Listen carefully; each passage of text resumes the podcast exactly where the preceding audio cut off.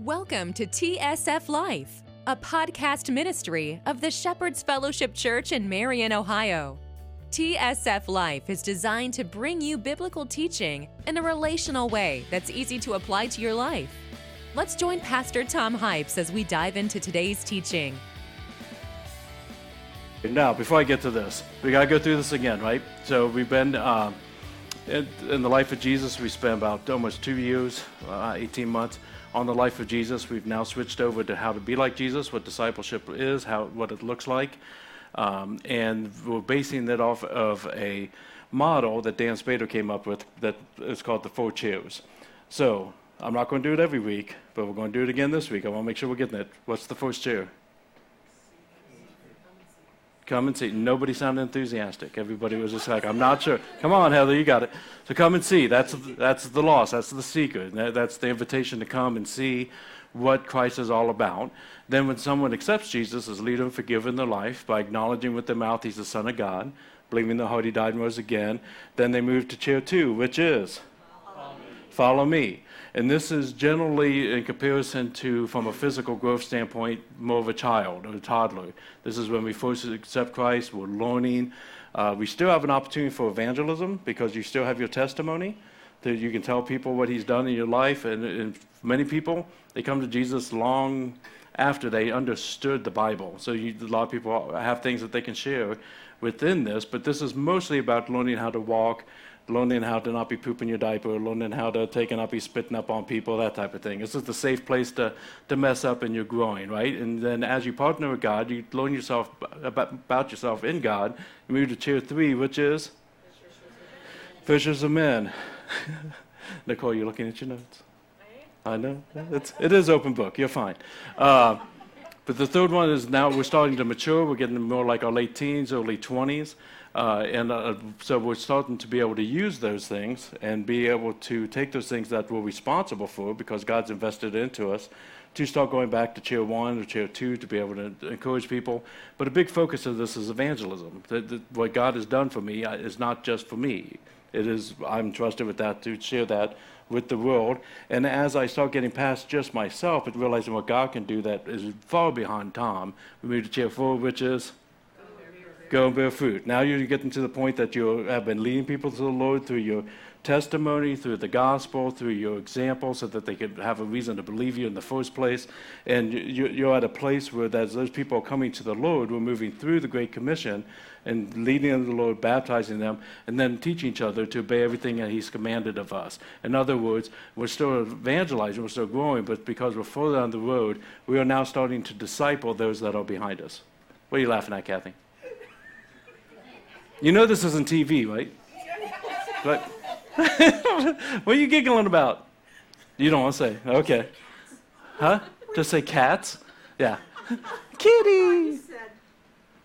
What do you, what do you think I said? This is too good now. Going, going barefoot. so I had to look it up to find out what was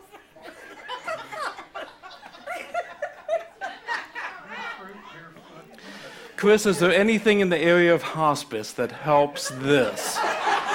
That's the question. Holy cow. So, with that, with that, so that, that's the focus we're on. You guys have been going through your workbook, so you should be, Dann Spader workbook, on being a disciple. And this week you got to look a lot more at what uh, the, the life of Christ, the intimacy of Christ was with. Uh, and then on Sunday mornings, we're looking a little bit more on how to disciple or how to grow in our discipleship. So before I get into my babblings, we're doing the testimonies again. We're going to encourage each other by what you found this week. And Strine, you already said you're up. She told me this week she had something. So, but Strine's not the only one. Uncomfortable silence until somebody becomes number two. But anything that stood out to you from the book, from the Bible study, or even now what you're seeing within the, the process of things. So it's. Thank you. Um, so I think Amanda Burke had said it last week too. I only did like two of them last week. And then before church, after worship band practice this morning, I went to Burger King, got breakfast, and did some more. So I'm still behind. I have two more of last week to do, but I'm catching up, so it's good. Um, but uh, last Sunday, um, I think everybody knows my friend Allie from church that comes with me and her daughter Bexley and stuff. And uh, she was working on hers last Sunday. And I was like, yeah, I'm not doing well with working on this either. And so we got to talking, and she was telling me what chair she thinks she's at and the struggle she has with it. Um, and I was like, yeah, my struggle is like, I know work is like the perfect mission field to like work with people on this. Um, I think everybody pretty much knows I'm a counselor um, at an agency that does mental health and drug and alcohol. So they really need Jesus sometimes. But I'm like, I don't want to get fired. Like, my cat children need me to provide for them so many things. I'm thinking of them. It's not just me that needs the paycheck, they need the paycheck. Um, I was thinking the bridge. I was like, hopefully they would come help me at the bridge. So with my cats, we'll live in a box. It'll be fine. Uh, I have too much time. This is what I do instead of doing the book disciple. Anyhow, um, but uh, I was like, I just, I don't want to get fired at work, and you know, you got to watch at work and stuff, and HR and ethics and yada yada yada. So uh, last Monday, I was getting ready for work. I was in the shower, and I was like, all right, this is what I'm going to do. I'm going to pray for each individual person in my group, because I do group five days a week in the morning. I'm like, I'm going to pray for each one and pray first and foremost they stay sober and, you know, whatever else they're going through and just God use me and yada, yada, yada. So I get to work, I'm in my group, and there's a younger client who was like, I went to church yesterday at this church and I felt like really welcomed and I felt, he used like three different words. I was like, they're so powerful, like blessed and risen in Christ or something. I was like, this is amazing. Like, I didn't even have to do anything. He's just bringing it up. And then other people in the group are talking about it. Then somebody else's check in was like, and Jesus is always with you, so you don't have to worry about that. I'm like, this is amazing. So I'm trying to hurry up in Teams chat Allie, like, what I told you last night, it's happening. Like, this is happening. I didn't have to do anything, just pray.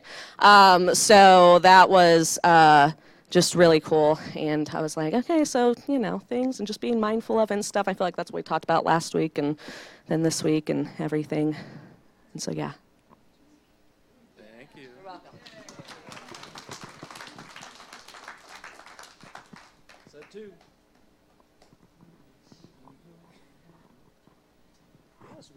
Oh.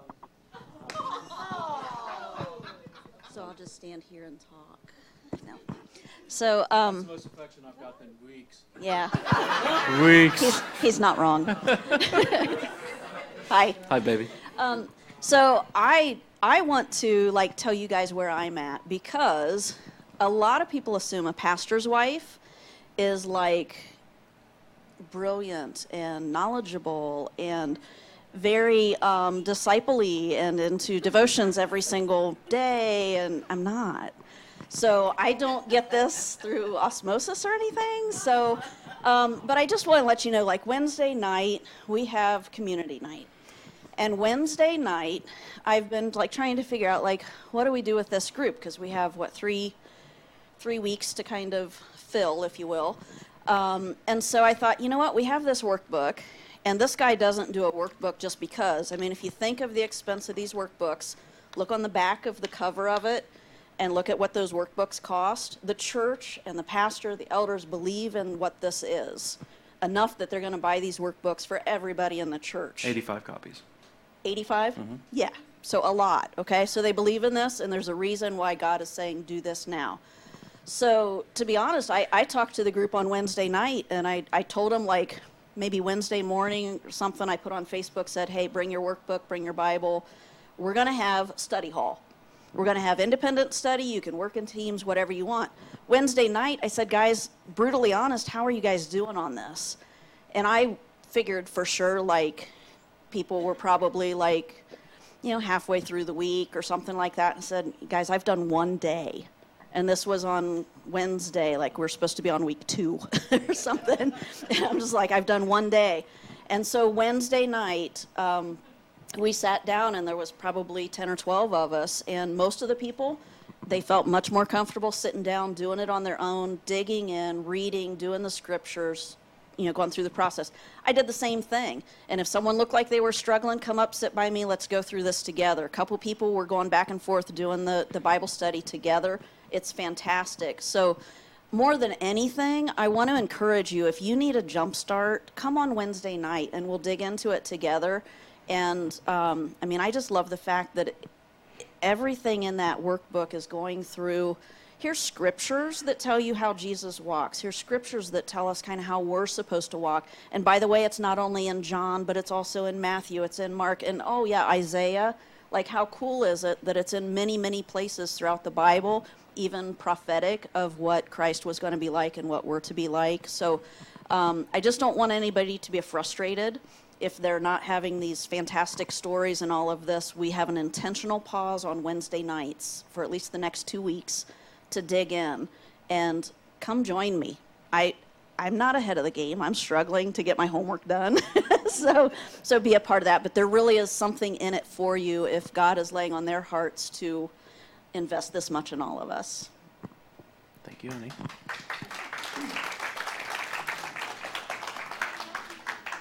Okay, let's dig in. If you guys want to go ahead and open up, we're going to John chapter 4 today. Um, as you know, as we've been going th- through this, we're looking at different aspects. Um, and last week we looked at Jesus's, in kind of one sitting, we saw several different ways that he addressed different people and a group of people uh, with different ways of answering the questions, whether it be a redirect to be able to get them what Christ really wanted them to look at, or whether it be something that was straightforward. So, uh, one was confrontational. Uh, the ones with the groups we saw over and over again that even though he was talking group, he was very much motivated by the one, by whoever was in front of them. Um, and that he, like if he's talking group and he says, I'm going to prepare a place for you, it's not a place for you all, it's you, it's very individual. So we see the motivation of discipleship has to be the love for the individual um, as well. So this week we're going to kind of build on it a little bit by going into and looking at the power of uh, observational learning. Observational learning, how Jesus used it, how uh, we can learn from it, and then also how we can use it as we disciple others in our lives as well. So, in getting into this section, what I want to look at is in my studies, um, Dan Spay was talking about mission trips that Jesus took his apostles on and fishing trips, and not necessarily how we would define them, but like the mission trips being a longer lesson, uh, outside their comfort zone, many times multicultural. Uh, fishing trips, yes, sometimes happen in a boat, sometimes happen in other areas. We're going to see one in synagogue, one in a home today, where they were shorter in their natural environment, but there's things that he wanted to teach them and for them to see that he didn't teach them necessarily with words. Um, and so we're going to look at that, th- those type of things today. We're not going to look at all the ones I was looking at this week, but we'll kind of highlight a few. And John chapter 4 is the first one that we're going to go across. Uh, with John chapter 4, we're going to find ourselves in kind of familiar territory. We went through this section uh, as we were going through the life of Jesus as well, but it's a story of Jesus uh, and the woman at the well, the Samaritan woman. And this one would be more in the mission trip area things. He's going to Jerusalem. He tells them he must go through Samaria. Uh, even though he had other options, he must go through Samaria. And they uh, come to this area, as you guys know well, J- Jacob's Well. And uh, the, the, disciples, at this point, I think there was about five that, that he had that we know by name, as far as like Simon and um, Andrew and John James. And they go and get uh, food, and we're going to see that here in a second. But there's many things that, when we've looked through it before, when we look at from the scope of observing, that we're going to see just a little bit different, I think, today. So uh, we're going to pick up in verse 7. Uh, and then we'll just kind of read a little and talk a little as we go along. But verse 7 starts out with A woman from Samaria came to draw water. And Jesus said to her, Give me a drink. He forgot, please. But I think he knew what he was doing. For his disciples had gone away into the city to buy food. So make note of that. The disciples are not there at this point. The Samaritan woman said to him, How is it that you, a Jew, ask for a drink from me, a woman of Samaria? For Jews have no dealings with Samaritans. See, again, the little John, John that we talked about those last week. That he's been teaching this for so many decades that he knows when people get confused or when something's funny. Uh, so he always has these little parentheses in there. Uh, for Jews have no dealings with Samaritans. Jesus answered her, If you knew the gift of God and who it is that is saying to you, Give me a drink, you would have asked him, and he would have given you living water. So then we get into the discussion that we're mostly familiar with, talking about the living water. Uh, look at the method that's there, since we talked about methods last week. Uh, he brings up a, a, a, statement that's a metaphor that engages her. Uh, she, she's engaged because he's talking to a Samaritan woman. He's talk, she's engaged because what are you talking about with this living water stuff? Um, why, why are you talking to me? He gets talking to her that you that uh, why the Jews have told her all her life she has to go to the synagogue to worship, but they can't go to the synagogue. He's telling her, hey, time's coming is now here that you can worship in spirit and truth, wherever you're at. Uh, now she's wondering about that. I, I mean, you, you see a lot of, even two or three different methods here with the Samaritan woman to get her engaged and get her outside of what she expected this, this encounter to be. But then when we get down to verse 27, we see the disciples come back in. Just then his disciples came back. They marveled that he was talking with a woman, but no one said, What do you seek, or why are you talking with her? So within this, from the scope of what we're looking at today, stop and think from your biblical imagination standpoint, your educated biblical imagination, what have the disciples observed? What have they observed? He's talking to some a Samaritan, right? We, we talk about that often. We're so comfortable with it, but they were not. He's talking to a Samaritan. Jewish people don't talk to Samaritans. She was amazed. He, he's talking to me. I'm a Samaritan. Because again, we've got the half breed uh, Harry Potter muggle situation here between the Jewish and the Gentile put, put together. The lesser Jews, they look down upon. There's a lot of prejudice, uh, racism within this. Um, that, that's a challenge. And they see him talking to a Samaritan. That's out of their, their norm. They see him talking to a woman. Um, again, culturally, things are different back in that time, and that's not something that would normally happen, let alone during this time of day. As we've talked about before, she is pretty jacked up, unfortunately, from a worldly standpoint in her life, and a lot of the people in the town look down upon her. So she comes when the sun is high to get her water because everybody else goes when it's cool but she doesn't want to have to see anybody. So you've got that aspect, but on top of that, good Jewish men don't talk to women, even Jewish women, in private because it becomes scandalous. And so that, that's another thing that is why is he talking to her from that standpoint. Uh, as you know, generally, um, I don't meet with women one on one at the church. Uh, e- even with the cameras, I do a little bit more now because we have the camera uh, p- protection for your sake and for mine. Um, but usually it's out and about because even even if everybody's on good shape, it can become scandalous. And I've seen churches taken down. I've seen pastors taken down in complete innocence because people assumed something was going on that wasn't going on, or there was a false allegation of something was going on that wasn't going on. You just don't generally see men pastors who have a brain taking and meeting one on one with with women, right? Uh, are you laughing because you wonder if I have a brain? Yeah, that's what I thought. Uh, but the, I had a joke I didn't take. Okay. I'll let you know I'm not that punchy yet. Um, in this t- situation, that, that's a minor version compared to how they see things. If, if, a Jewish man is talking to a woman that's not his wife in private, it's scandalous. And you see this in their response. They marveled that he's talking to her, but no one dared see, say, What do you seek, or why are you talking with her? because you don't do that to your rabbi. You assume the best of your rabbi. But that is something that they, they see that he's talking to a woman. Uh, so, what are they learning so far between these two things? Prejudice and racism has no place in the kingdom of God in any way, shape, or form. And the ministry we're going to be doing, as far as going and saying, come and seek, or going out and being fishers of men or fishers of women, it has no place. It has no place. They're seeing it in action. He doesn't have to say it. That Christ is opening up the door better than the culture was at that time to women, and it's not just a man sport anymore. They see that. The ministry is going to be going beyond. The ministry is going to be taking and putting them in situations to talk to women privately, no matter what the culture says, because they need Jesus. Then, on top of that, this woman gets so excited about it, she goes back into town and she starts telling everybody that she was trying to avoid about this guy, this Messiah is telling her everything about herself and all of a sudden you start having people come out from the town by ones, by twos, by fives, by tens, saying, What in the world is this woman talking about? And after Jesus has been talking to the disciples about how the harvest is ripe and the, that we need more workers in the field, all of a sudden they see the harvest coming to them. That's what they observe for the first time. Not in hundreds and not in thousands, but in groups of people coming out wanting to hear about this Messiah that she has met at the well because of her testimony. Think about how that changed them as they observed that and realized, holy cow, this is actually starting to starting to roll. This is really starting to happen. If you switch over to Mark uh, chapter one, And I'm not going to read this one because this is well covered territory as well, but definitely invite you to, uh, to read it uh, more in depth at home. We'll go back to our previous studies on Mark chapter 1. If you go to our YouTube channel and do a search for uh, Knowing God's Will, you'll find this sucker pretty quick. We talk about Mark 1 every time we talk about seeking God's uh, will in a situation or God's will in your life because it's so awesome how Jesus does it. Um, but again, we're going to look at it from a different spectrum. We're going to look at it through the eyes of the disciples and what they observe and what they might have learned through it. Uh, this is the, the, segment where Jesus has now moved into uh, Capernaum, where, G- where, Peter lived. He's moved his headquarters uh, to, to this place for his public ministry.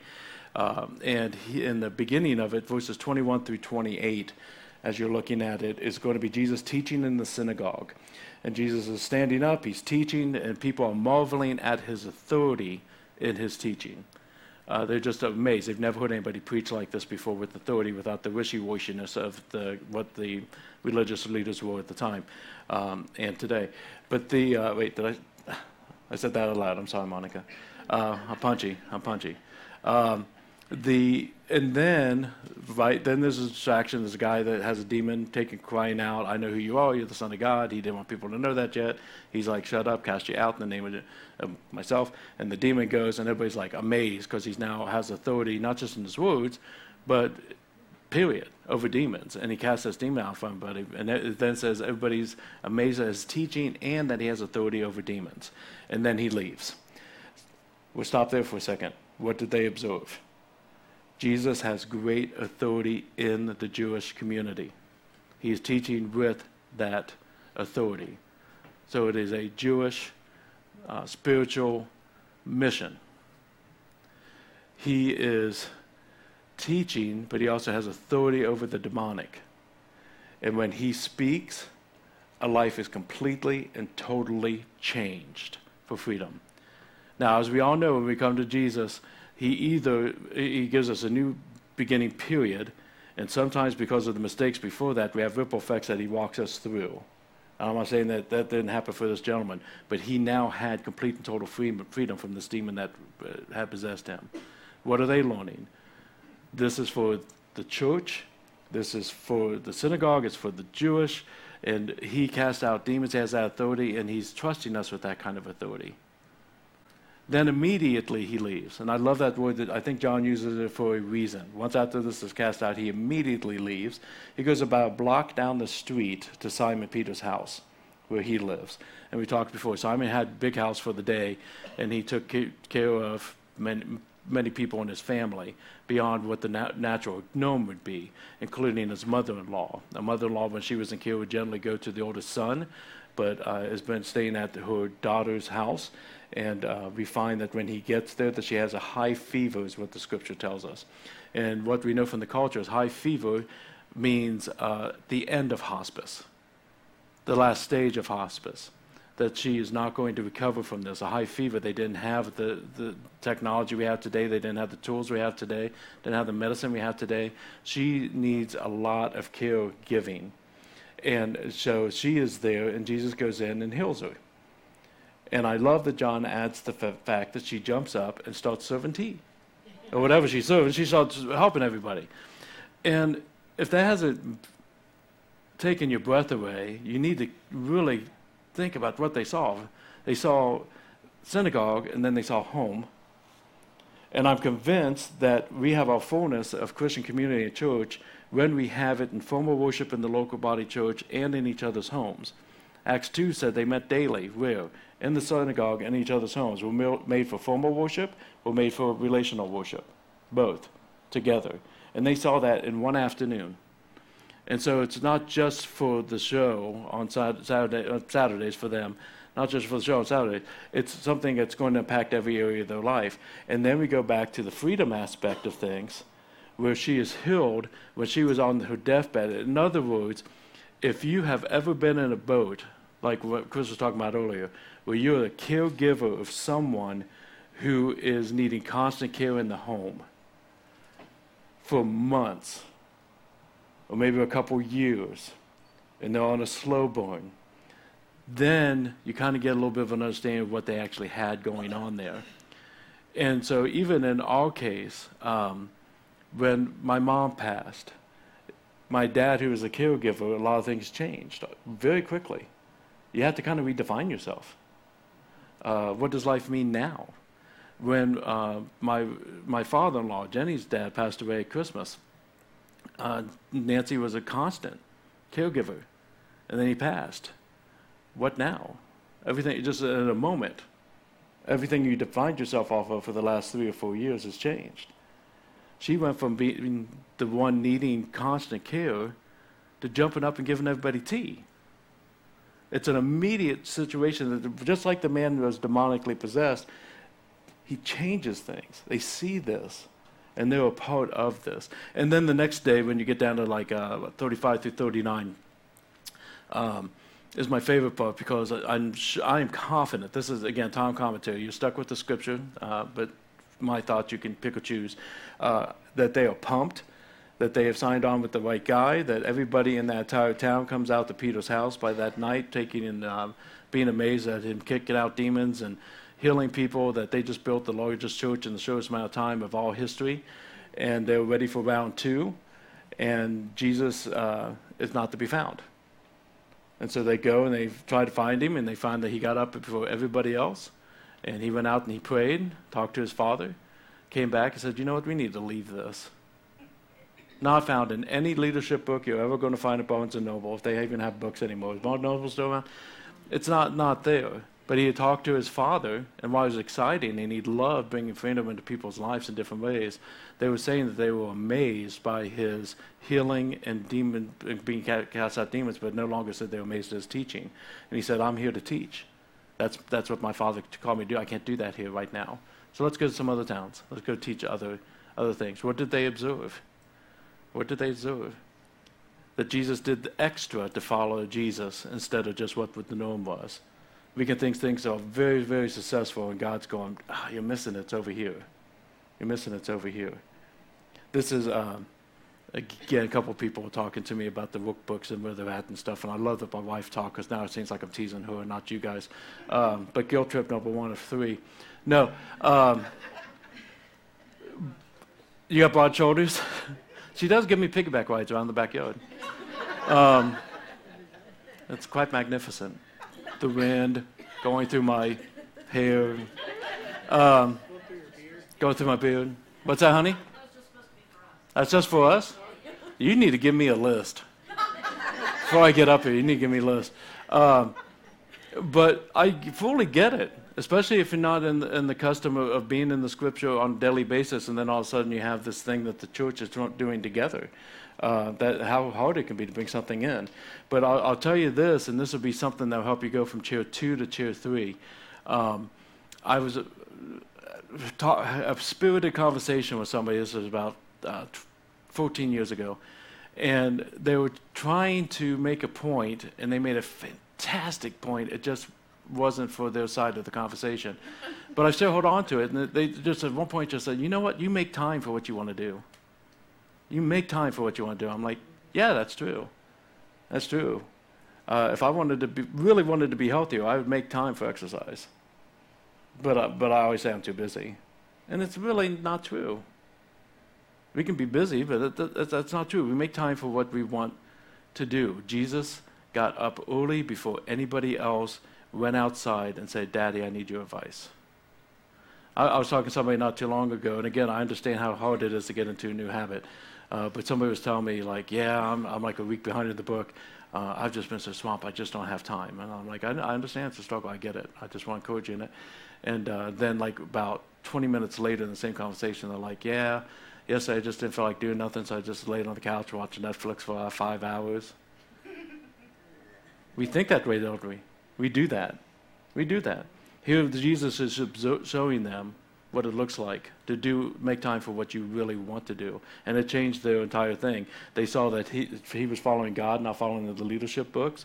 They saw that he was refocused that he had directions that he had um, teaching that was, was, his primary goal. And so he went from what his daddy had told him and stripped everything else away. And they're learning how to do this too through observation through observation last one i'll give you and then i'll kind of bring the points together luke 8 Go to Luke 8. That's my favorite one. Um, out of the ones. Doesn't have as much meat to it, but I, I really like how Jesus works. A chapter 1. We'll call this one Bring in the Ladies. Verse 1 Soon afterward, Jesus went on through the cities and villages, proclaiming and bringing the good news of the kingdom of God. And the twelve were with him, and also some woman who had been healed of evil spirits and infirmities. Mary, called Magdalene, from whom seven demons had gone out, and Joanna, the wife of Chuza, Herod's household manager, and Susanna and many others who provided for them out of their means. Short paragraph, a few things have changed. Like when we were doing the last journey to Jerusalem and we saw the changes uh, in Jesus' teaching from when he had plen- much time and then to his final journey he got a little bit more intense, changed his, uh, his, his his methods a little bit when he knew this is my last time I'm going to be seeing people in these regions. Uh, same thing here. We see that it continues to grow. Now we see great crowds, not 5, 10, 20. This is further on down the road. So it's been growing from that aspect of interest, uh, and they've been growing with it. Um, we also see different change, which is the ladies. We got we've got the ladies in the house here that are being a part of this. And when you stop and look at it, again, what are the other disciples observing about that? He's opening the door to the ladies, not just to the Samaritans, not just to be able to talk to them in private, but they're now involved. They're involved. There were some struggles, as you look like in Corinthians, where um, Pete, uh, no, Paul was taken and saying, uh, "Shut the ladies up." You remember that poetic scripture? Don't let the ladies teach, type thing. Um, they were in a culture where women finally had a voice because of Jesus opening the door, but they didn't have the same education as the men. And so a lot of their theology was, it seems to me that, which always usually leads to bad theology, and they were having issues from that.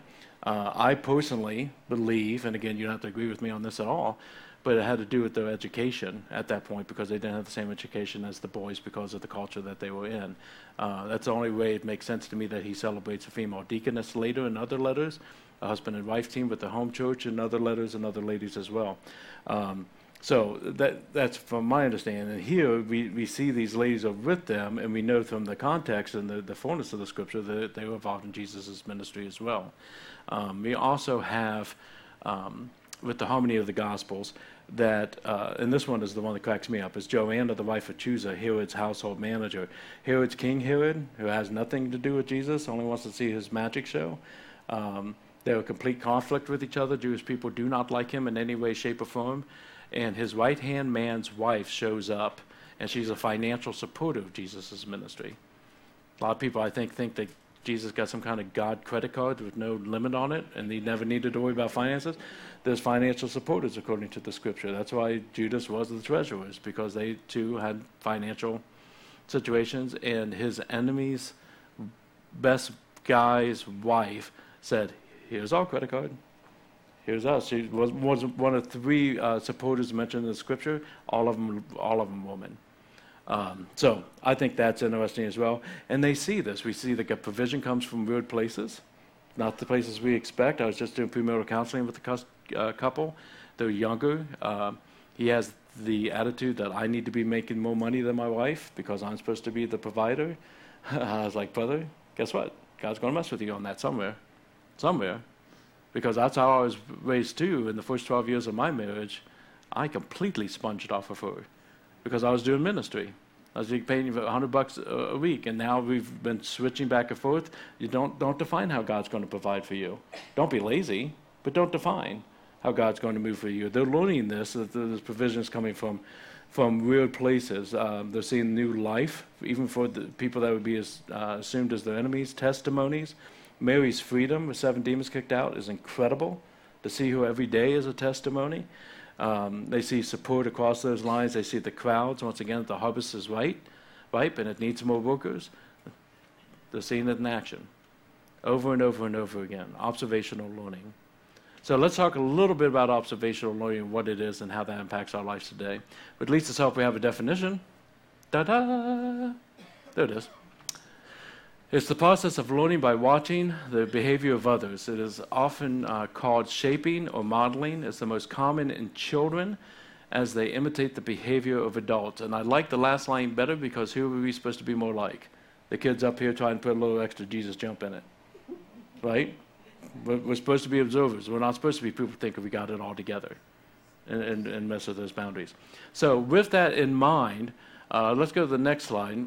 I, wanted to kind of dig into that a little bit more of how does that work? How can I be intentional about my observational learning? Um, the first step is attention. First step is attention. Observers can't learn without paying attention. The process is impacted by how you identify with the model that you're observing. Have you ever heard anybody talk about that there's a difference between hearing and listening? Right? There's just a difference between the two. Um, men, we generally do okay at hearing our wives talk about their days, but do we really listen? Is the whole other thing that starts the fights. Amanda don't start a fight. You guys were fighting last week. Huh? He agreed? There's a difference. There's a difference. And I'm perfect at it, aren't I, honey? Oh, with every single detail. There's a difference. Same thing here. You can see things all freaking day long as not meaning that you're paying attention to it. You could have read those scriptures over and over again and not looked at it from a standpoint like, ah, I wonder what that means in my life observing that. How, how does that impact my life? We have to pay attention. It's a conscious choice that we make to get up early and go out and talk to God. It's a, it's a conscious early for us to take and watch those that are in our lives that God is having model for us. Uh, so that's the first step. We have to choose to pay attention where we're paying attention, where we're putting that focus. We can't pay attention to everything. So how about dialing it down a little bit on the things of the world and putting it on the things that actually builds us up? Uh, retention is the next step. Uh, retention, not just see, but remember, uh, depends on the observer's skill to take lessons in an easy to remember form and mentally and physically rehearse the model's actions. That, that would be retention. Um, it, it's interesting because it's kind of a twofold. Uh, I remember some old Baptist preacher when I was a kid was talking about uh, like people not remembering last last week's sermon. Um, and then somebody was saying they feel bad about it, and he's like, I don't. What you have for dinner last week on Sunday? I don't remember what I had for dinner, but you're still healthy, right? You're still nourished. You're taking it in, you know, that type of thing. And I think that mentality is true to a certain extent. Retention is taking and not memorizing every sermon, but wherever you're finding your models to be able to grow in this four-chair process, is that you're taking what they are doing or what they are saying and processing it in such a way that it makes sense to you. And uh, like I've, I've had people say to me, and someone's like, um, "Hey, when you said this, this, and this, I made a big difference." And, and I t- t- I, I've, I've stopped counting how many times this happens. I never said this, this, and this. Back in the early days, I'd go back to the video and like, when in the world did I say this, this, and this? And I didn't. It's just how the Holy Spirit works. It doesn't matter what I say, but what you take on paying attention to and what the Spirit's having you retained, then start practicing it that's the production part of it.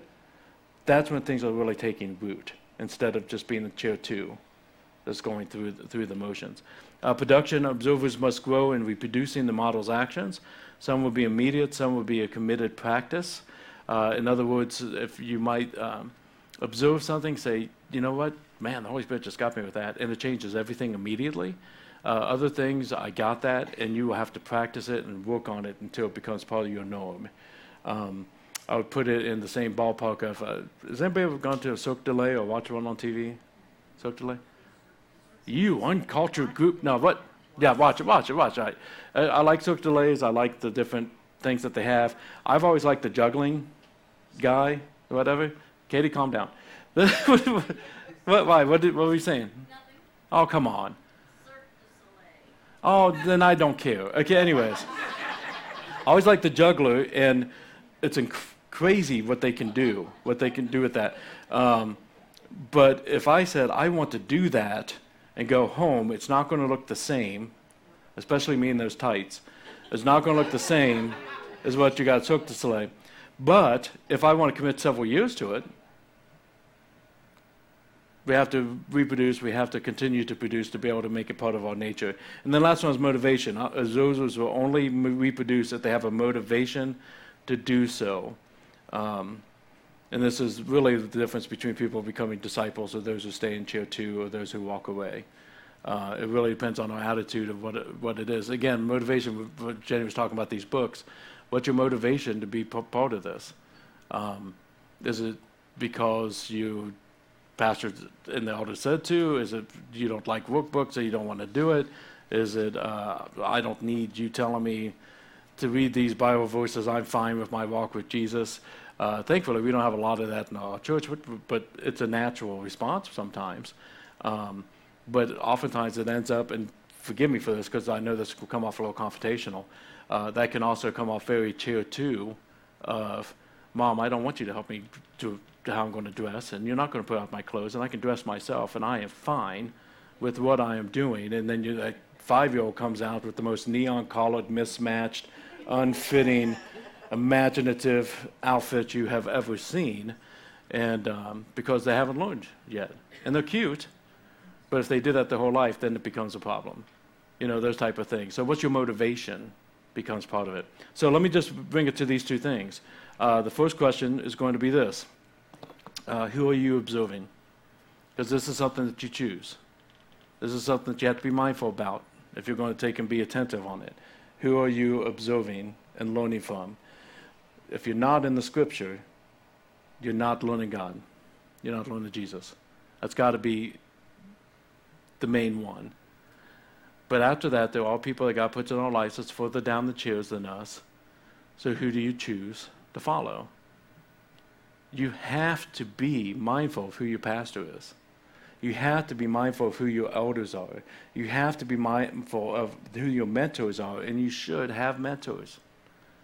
And it's not just like with my mom and dad, you know they mean everything to me, and I've learned so much from them. And some of that's just very natural of being their kid. But I can tell you the things I learned specifically as my father was a mentor to me, as my mother was a mentor to me. It's a different level than just, oh, yeah, I've got good memories. We have to choose those things. If I'm not a good mentor, leave. If the elders are not solid elders, leave. And that premarital counseling, like I was talking about um, with, with, this young couple, he was saying it's important to be part of a church if the church is missional, if they are actually doing the work of the Great Commission. I said, great. But if you're in a church that's not, have a conversation with them. Maybe you'll be the bridge to get them straightened out, or maybe they'll give you information that'll straighten you out. But if they decide they're not going to be missional, leave because you have to be mindful of who your community is and who your mentors are. But if they are your mentors and they are your community, lean into it. Yeah, it has to be a choice. It has to be something that, makes a difference. So the first question becomes who are you observing and making sure that you are observing because a lot of us can go through a lot of days without observing nothing. And the second one's going to be what are others seeing and learning when they observe you? What are people learning and seeing when they observe you?